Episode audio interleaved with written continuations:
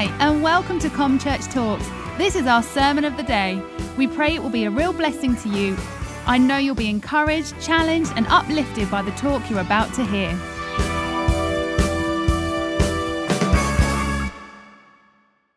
Good morning. How are you today?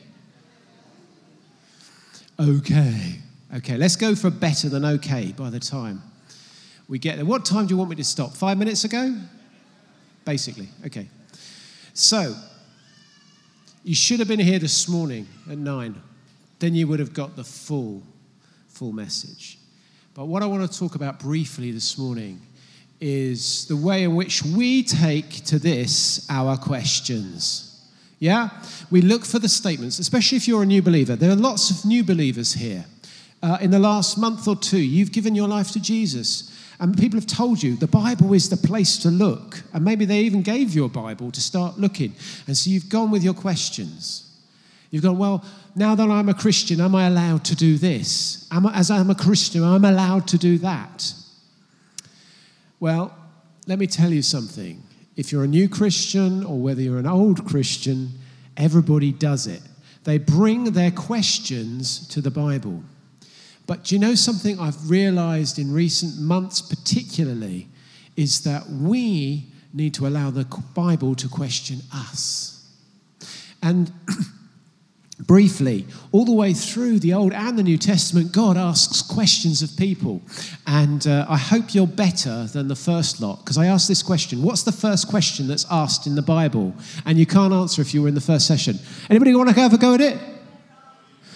You were in the other one, weren't you? No. Oh, no, you weren't. You see,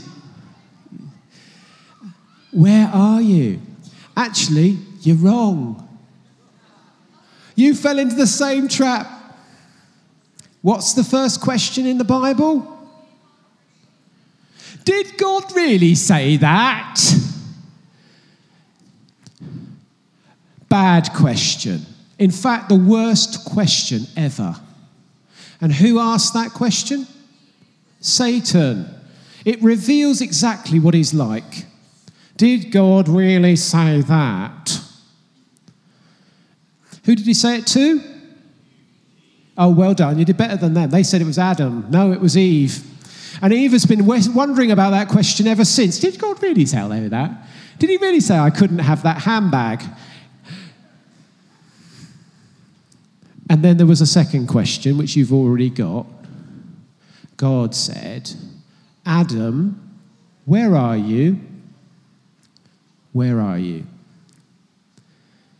You see, that question was to Adam, but it's to you right this morning. And hopefully you will answer it. Where are you? But it reveals, just like the first question reveals Satan, it also reveals God's heart, because God's heart is always to be pursuing you. Loads of questions by God, but I want to focus in on Jesus, because Jesus asks some amazing questions. And he's going to ask our good question. Um, you know,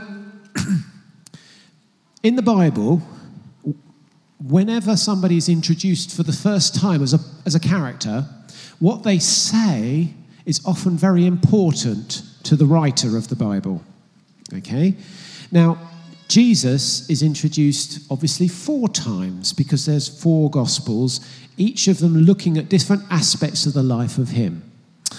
And two of them, the, uh, the book of Luke, am I right? Luke, or is it Matthew? You'll have to find that out, won't you? Anyway, he introduces Jesus as a little boy, and the little boy goes missing, and he ends up at the temple, and the, the parents go completely berserk because uh, they've, they've, they've basically forgotten where their child is and gone off on a long journey. So they hunt him down, and they go, We've all been there as parents. What are you doing to me? And Jesus simply says, Where did you expect me to be? I wonder, where do you expect Jesus to be? And the other question is uh, if we look in John, in fact, can we stick that one up on the, on the screen up here? Yeah, let's read it together. So it says, The next day, John was there again with his two disciples. John is John the Baptist, he's the cousin of Jesus. He's got his own disciples. Uh, when he saw Jesus passing by, he said, Look, the Lamb of God. And when the two disciples of John heard him say this, they followed Jesus. Turning around, Jesus saw them following and asked, What do you want? One particular passage that he led me to that showed me that actually uh, I need to stand up like a man and be questioned by God. There's a little bit in the book of Job that says, Okay, you think you've got the answers, or you've got a lot of questions for me. Let me just stand you upright and ask some questions of you. And questions are like that little gritty bit that gets into an oyster, a bit of sand. You know what happens? That little alien intrusion, that irritation, that question, it gets covered with the very substance of the creature until eventually that is turned into something beautiful within that creature. And that's what the questions of Jesus do. They change us into something beautiful. We become a pearl that is beyond price. Now, so we get to the passage. Ooh, okay. Next slide, please. Okay. So the passage is in Mark 8. Uh, not, it's not all up there, so you should have brought your Bible if you've got one. But I'm going to read it to you and highlight those questions. Let those questions, you answer them, okay? In your brain. Okay, during those days, another large crowd gathered since they had nothing to eat. Jesus called his disciples to him. I, I have a burden, a compassion, a yearning, uh, a gut sorrow for these people. They have already been with me three days fasting. Okay, that's what they've been doing. And they have nothing to eat. If I send them home hungry, they will collapse on the way because some of them have come a long distance. His disciples answered, Listen to their question. But where in this remote place of Dunstable can anyone get enough, a good cup of coffee? No, sorry. Uh, where can I get enough bread to feed this lot? And then Jesus' answer with a question How many loaves do you have? Forget Tesco's Forget Coffee Republic, or there are other coffee places out there. What do you have? What, forget Com Church. Forget their discipleship program and, and all the amazing stuff. What have you got in your life? See how these questions start to kind of niggle. Anyway, and it goes on. And what happens? 4,000 people are fed. Let me just get something interesting for you who are Bible scholars. Um, those 4,000, that miracle is only mentioned in two of the Gospels. And some say it's the forgotten one because everybody mentions the 5,000. And some people who'd like to explain away the Bible and the miracles say actually it's the same thing, but they got misquoted or something.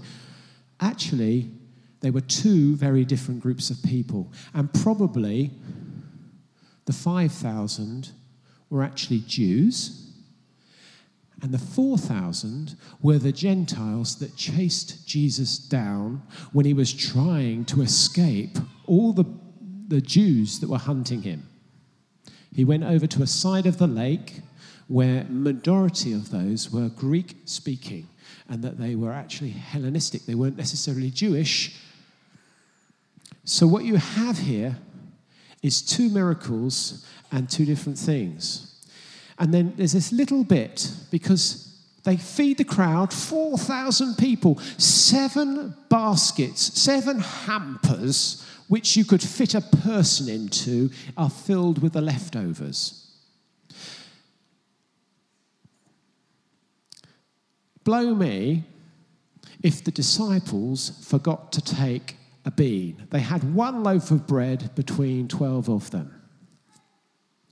And there's this little incident. They get to the other side, which is a bit more kosher, and where good religious people can hang out, including the Pharisees. And so it carries on. The Pharisees came and began to question Jesus to test him.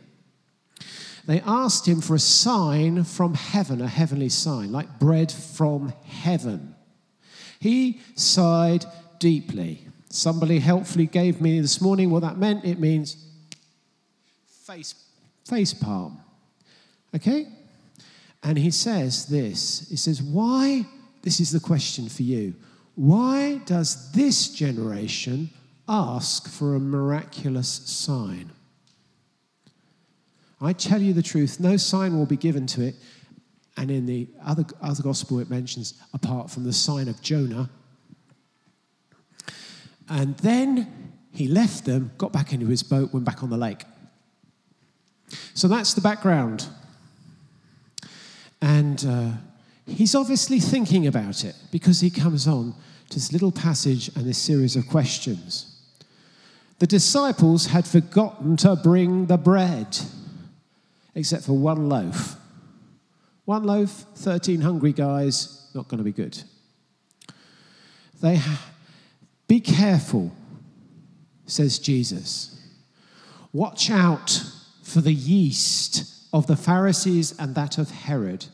Well, they discussed this with one another and said it's because we have no bread that he's calling us out. Aware of their discussion, Jesus answered them, Why are you talking about no bread? Do you still not see or understand? Oh, it's up there. Excellent.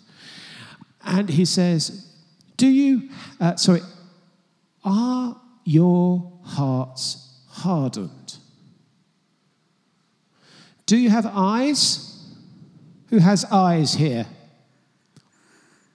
I see you. Okay? And you cannot see. Uh, and who of you has.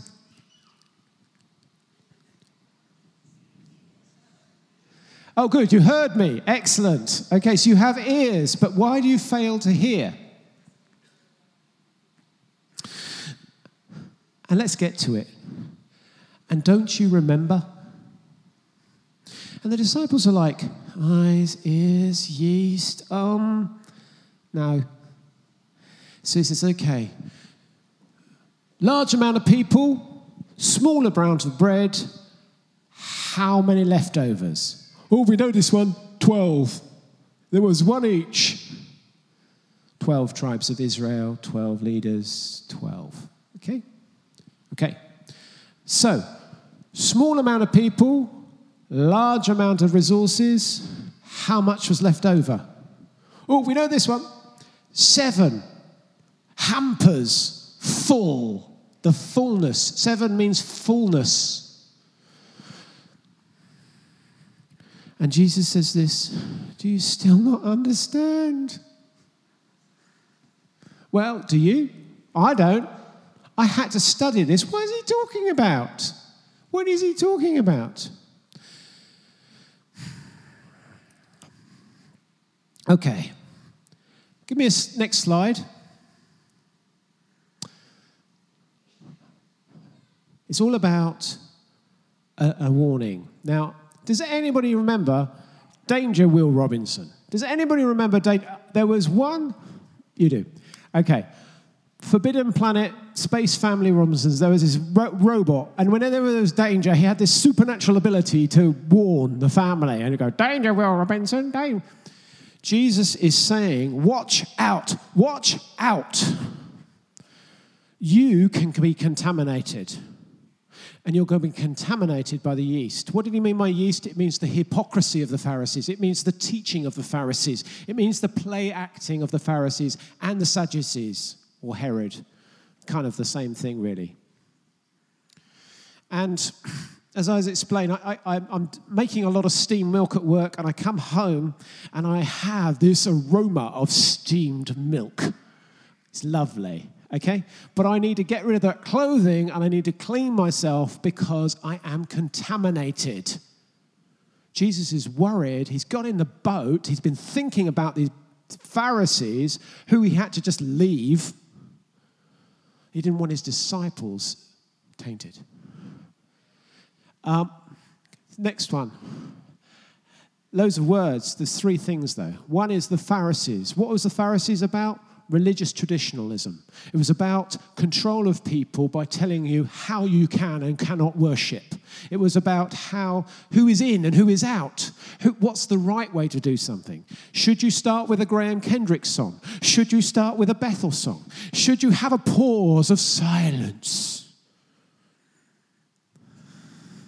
Religious traditionalism, it's not just in churches that have an organ and have to have a five song. No, and that's what the Pharisees were about. They were in, you were out. They were the ones on the platform. They were in white. They tithed even their spices.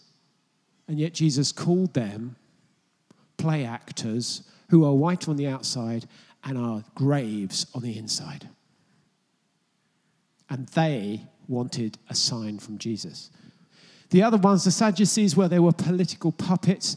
They were in religion, but they were basically in religion that had no supernatural. They said, You can believe in God, but we don't believe in the power of God. He will not change a society. What we have to do is we have to play along with everybody else with the political, and then we will have power. There is no power from God, there is no resurrection. That's what they would say. They would say you can, you, can ha- you can live in Britain and be a Christian, but you cannot. You can go in a corner on a Sunday and do your thing as long as you adhere to certain objectives about childcare and everything else, and Sunday schools need to be watched. But dare you take your Christianity into the coffee shop? Don't you dare say that you worship a God who is creator. Don't you dare say to anyone, actually, that lifestyle is not right before God. You can declare yourself to be anything. You could be a pink elephant called Wanda if you like.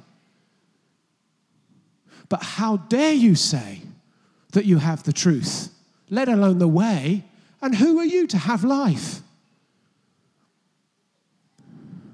The yeast of the Sadducees, of skepticism about all that is actually powerful from God, and a total sell out to political correctness will seep into any Christian and into any church if we do not shower.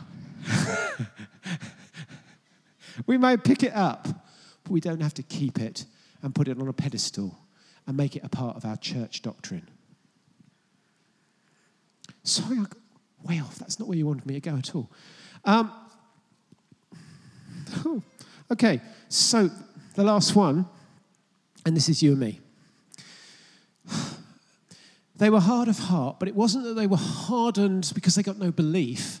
They just had a little faith and they didn't use it.